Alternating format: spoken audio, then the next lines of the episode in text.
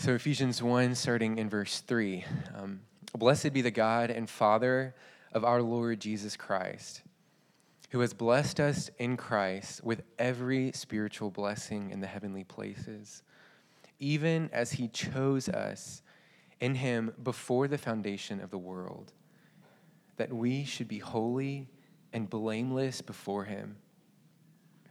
In love, he predestined us for adoption as sons through Jesus Christ, according to the purpose of his will, to the praise of his glorious grace with which he has blessed us in the beloved. In him we have redemption through his blood, the forgiveness of our trespasses, according to the riches of his grace, which he lavished upon us in all wisdom and insight making known to us the mystery of his will, according to his purpose, which he set forth in Christ as a plan for the fullness of time, to unite all things in him, things in heaven and things on earth. In him we have obtained an inheritance, having been predestined according to the purpose of him who works all things according to the counsel of his will so that we who were the first to hope in Christ might be to the praise of his glory. In him you also, when you heard the word of truth, the gospel of your salvation, and believed in him, were sealed with the promised Holy Spirit, who is the guarantee of our inheritance until we acquire possession of it to the praise of his glory. Good morning. I want to wish you a happy Memorial Day weekend and also a happy Trinity Sunday. Um, so, we've been journeying through the Apostles' Creed together for the past several weeks. And um, the Apostles' Creed, if you're unfamiliar with that, it's a confession of faith uh, that goes really all the way back to the third and fourth centuries after the days that Jesus walked the earth. And it's a, it's a creed that confesses basic beliefs of Christianity. These are things that Christians in all places and for all time hold to and believe. Um, so these the, the Apostles' Creed communicates essential Christian beliefs, and so over the past several weeks we've been kind of unpacking um, what this what this creed says and what it teaches, and so we've covered that as Christians we believe in God the Father Almighty, who is Creator of heaven and earth. Um, we have, we've also confessed that we believe in Jesus Christ, God's only Son, our Lord. And then last week, we, we looked at the statement in the creed that says, We believe in the Holy Spirit. And so, if, if you're good at math, this means that we believe in, in three persons we believe in Father, Son, and Spirit. But, but if you know anything about uh, Christianity, if you know anything about the Christian religion, you also know that as Christians, we are monotheists. Mono means one, theist or, theos means God, and so monotheism refers to the idea of one God. Christians believe that there is only one true God. Deuteronomy chapter 6 and verse 4 says, The Lord our God, the Lord is one. And so we come to this question of which is it? Do we believe in three persons? Or do we believe in one God? And of course, the answer is yes, right? Scripture leads us to affirm that God is both one and three. And so this morning we come to the perplexing but oh so important doctrine of the Trinity. Now, I realize that even at the mention of, of the word Trinity, or the idea that we're going to try to unpack this doctrine this morning, some of you may have just felt a twitch. Like, this is um, a, a, confusing, or it has the potential to be a confusing doctrine. It's mysterious, and it inevitably requires us to use terminology um, that can seem confusing and complex. Words like nature and essence and personhood. It's like, where, even the word Trinity, you know, where, where does this come from? And, and our temptation might be to just avoid thinking about the doctrine altogether. It's, it's a lot easier to just think about Jesus, isn't it? right? The Bible says that Jesus made the invisible God visible. It's like I can get Jesus because he put on flesh and became one of us. He's tangible and, and knowable. And so um, it, it's easy for us to just limit our understanding of God to the person and the work of Jesus Christ. But we can't, as Christians, avoid the doctrine of the Trinity. Michael Jensen says that in a world that presents us with a smorgasbord of gods, the Trinity specifies who it is that we worship. Professor Gregg Allison agrees. He says that this doctrine, the doctrine of the Trinity, distinguishes the Christian faith from all other religions. No other religion, Islam, Buddhism, Hinduism, even Mormonism, and, there are more, uh, comes close to embracing the God who is Father, Son, and Holy Spirit. And so I want to circle us back to a quote that I've, I've mentioned several times in the course of this series that as we've gone through the Apostles' Creed from A.W. Tozer, who, who says that what comes into our minds when we think about God is the most important thing about us. When you think about God, do you think of him as Father, Son, and Holy Spirit? Is your understanding of God in your mind, is it triune? See, this doctrine is not, is not tangential to our faith. It's, it's, it's, it's not peripheral, it's, it's central. The Christian God is a triune God. So, so we must think about what this means. Unfortunately, most Christians have not thought through it and could not adequately communicate what we believe regarding it. Kevin DeYoung says that when it comes to the doctrine of the Trinity, most Christians are poor in their understanding, poorer in their articulation, and poorest of all in seeing any way in which the doctrine matters in real life. And that's the real kicker, isn't it? Like, most of us don't see why it matters to get this doctrine right or why it even matters that we believe in a God who is Father, Son, and Holy Spirit. And so that's, that's what I want to address this morning. I, I, I want to, to briefly establish what it is that we believe the Bible teaches about God's nature. And, and then I, I want to spend time answering the question why does this doctrine matter? How does it affect our lives? So, so, first, what do we believe about the Trinity? Then, secondly, why does it matter?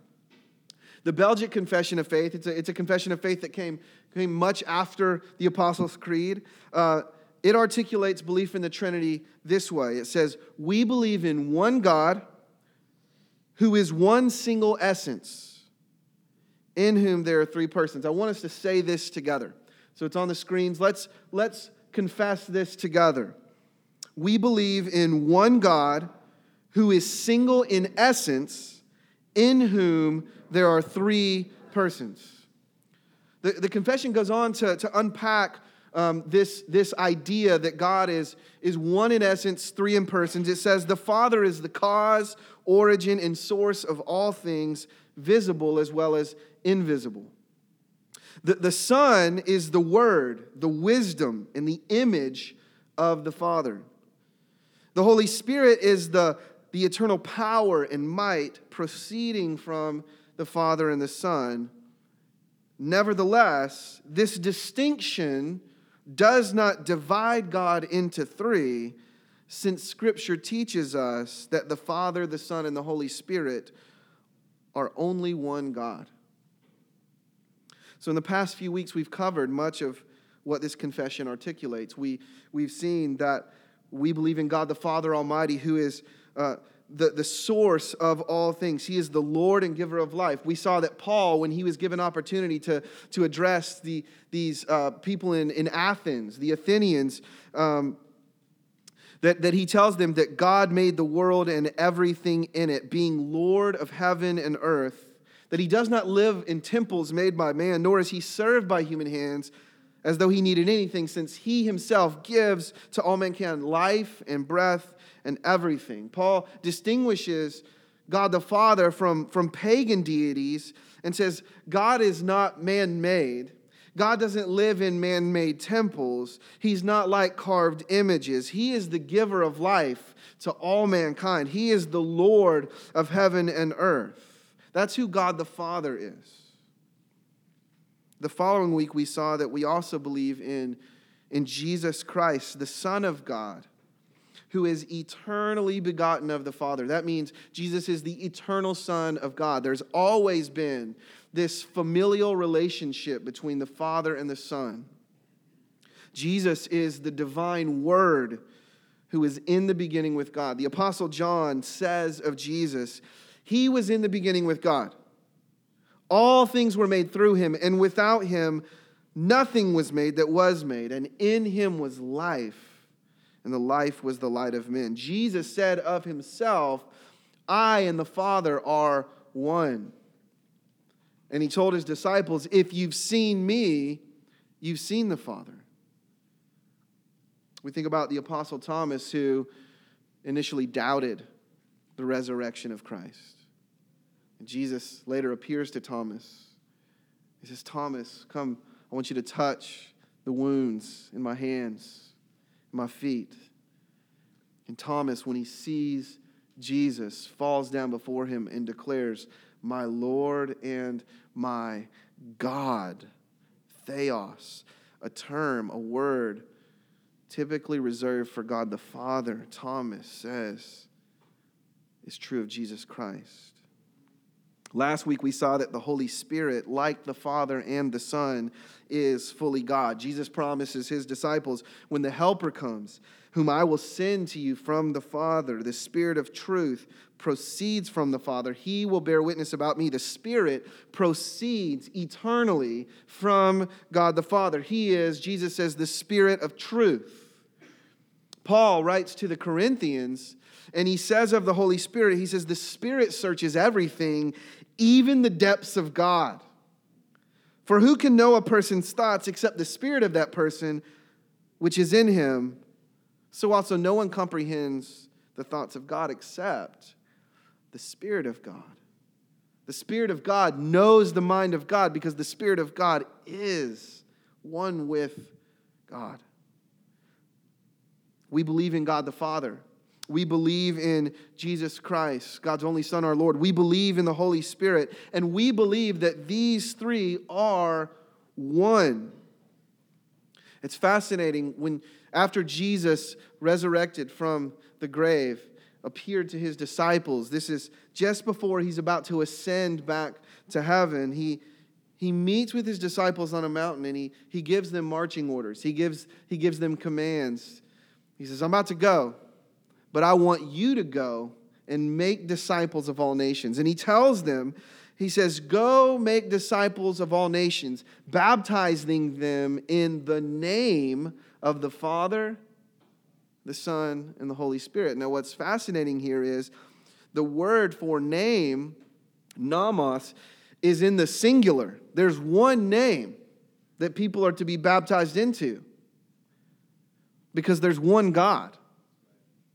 But that name is Father, Son, and Holy Spirit. And so the African church father Athanasius put it this way He says, We worship one God in Trinity and the Trinity in unity, neither blending their persons nor dividing their essence. For the person of the Father is a distinct person, the person of the Son is another, and that of the Holy Spirit still another. But the divinity of the Father, the Son, and the Holy Spirit is one, their glory equal their majesty co eternal. The God of the Bible is three in one. He is a tri unity. He is a trinity. The Father is God, but is not the Son. The Son is God, but is not the Father. The Spirit is God, but is not the Father or the Son. Three persons, each fully God, yet there is only one true God. This is not contradiction, this is mystery.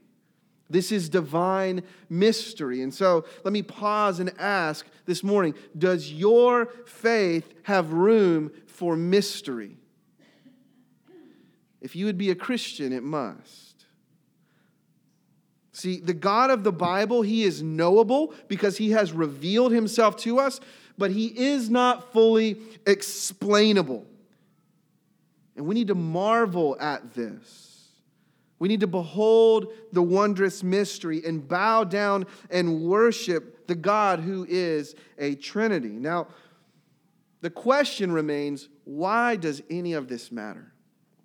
Right? That's the question we all want to know. Why does this doctrine matter? And so let me offer four reasons this morning why the doctrine of the Trinity matters. First of all, the doctrine of the Trinity matters for our worship. The doctrine of the Trinity matters for our worship. If we are not worshiping God as Father, Son, and Spirit, we are not worshiping the God of the Bible. We, we are not worshiping God as He has revealed himself. Right? God has, through Scripture, revealed himself to us progressively, granted.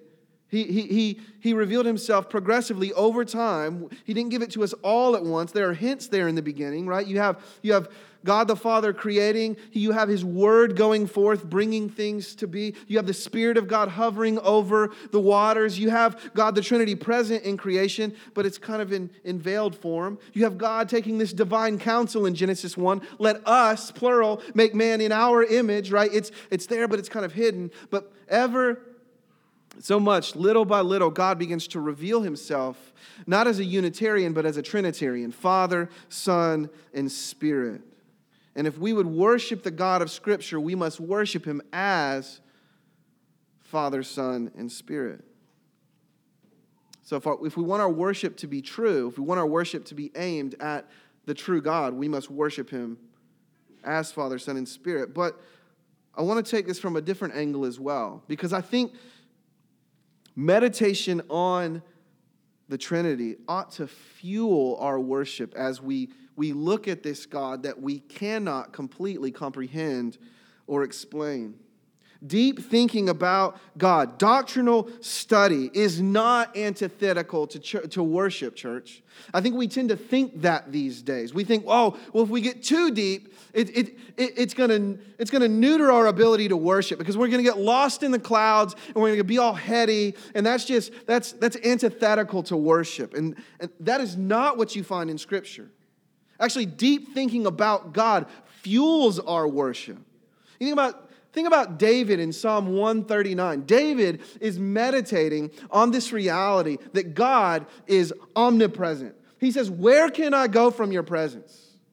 If I go to the depths, you're there. If I go to the heavens, you're there. This, and he, he's thinking about it. He's like, God, I can't go anywhere from you. You are, you are omnipresent omnipresent. You're everywhere. And, and, and as he meditates on that, he's overcome with emotions. He says, Such thoughts are too wonderful for me. It's as he thinks deeply about God that his worship is fueled.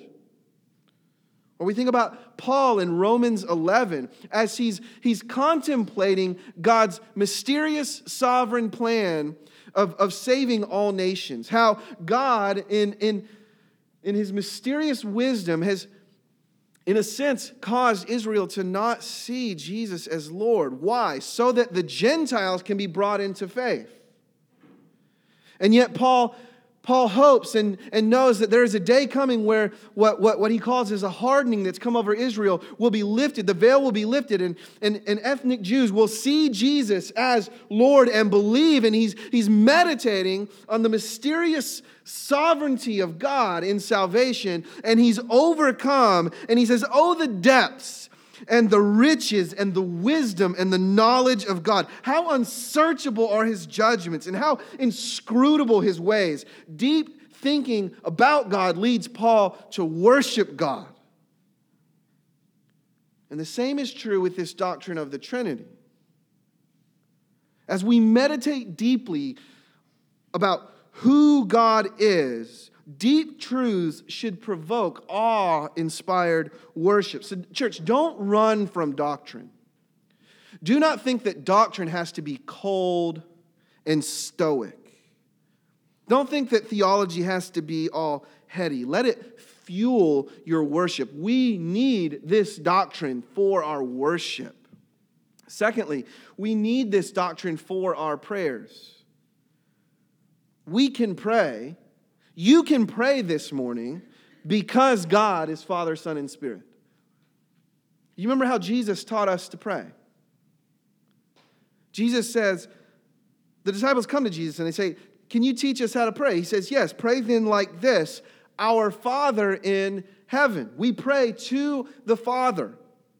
The primary focus of our prayer is to God the Father.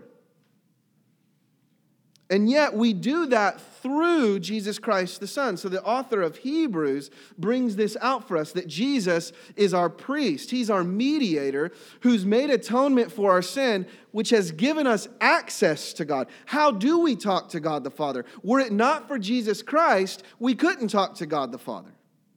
We wouldn't have access to God's presence. But because of Jesus Christ, because Jesus is our priest, because he paid the penalty for our sin, and we have been forgiven and cleansed, we can enter into the presence of God. We can talk to God the Father through God the Son, and the Spirit finishes this out. Paul writes to the Romans in Romans chapter 8.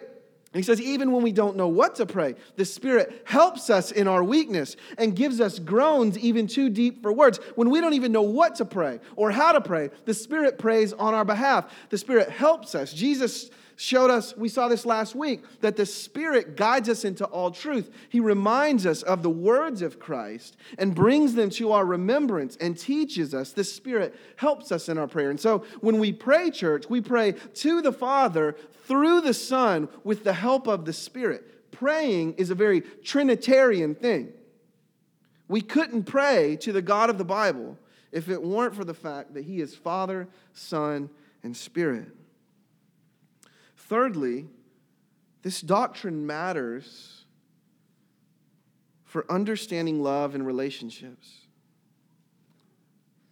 If you want to understand love and relationships, you need to look at God as He's revealed Himself in Scripture. One of the things that distinguishes the Christian understanding of God from all other religions is that we believe and emphasize that God is love. That essential to who God is is the reality that God is loving. Love is not emphasized as an essential attribute or characteristic of God in most other religions. But 1 John 4 8 says of God, God is love. It's not just something he does, it's who he is. Pastor Ray Ortlund says the Bible never says God is wrath. We have to provoke him to wrath. But we don't have to provoke him to love. Love flows out of his deep, spontaneous heart. Don't you love that? But have you ever stopped to ask the question, why does love flow spontaneously out of God's heart? I think the answer is rooted in the fact that God is triune. God is Father, Son, and Spirit. And so, for all of eternity, these three have been engaged in what some theologians call a dance of love. God is love because God is three in one.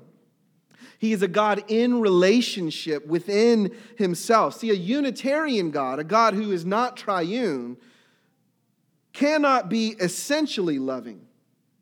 It can't be true of who he is deep within himself. Only a God in relationship can by nature be loving. Tim Keller calls this the divine dance. He notices as he reads John's gospel, listen to Keller's words. He says, The gospel writer John describes the Son as living from all eternity in the bosom of the Father. And, this is an ancient metaphor for love and intimacy. For all of eternity, Jesus has lived in the bosom of the Father. He and the Father have been in this intimate relationship of love. Then later in John's gospel, Jesus, the Son, describes the Spirit as living to glorify Him. In turn, the Son glorifies the Father, and the Father glorifies the Son. And this has been going on for all eternity. Keller expounds further. He says the inner life of the triune God is characterized not by self centeredness, but by mutually self giving love. When we delight in, and serve someone else, we, we enter into a dynamic orbit around him or her. We, we center on the interests and desires of the others, and this creates a dance. Particularly if there are three persons, each of whom moves around the other two. So it is, the Bible tells us, each of the divine persons centers upon the others. None demands that the others revolve around him. Each voluntarily circles around the other two, pouring love and delight and adoration into them.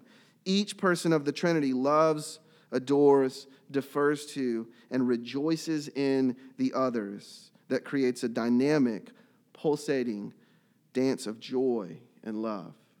Do you understand what Keller's getting at?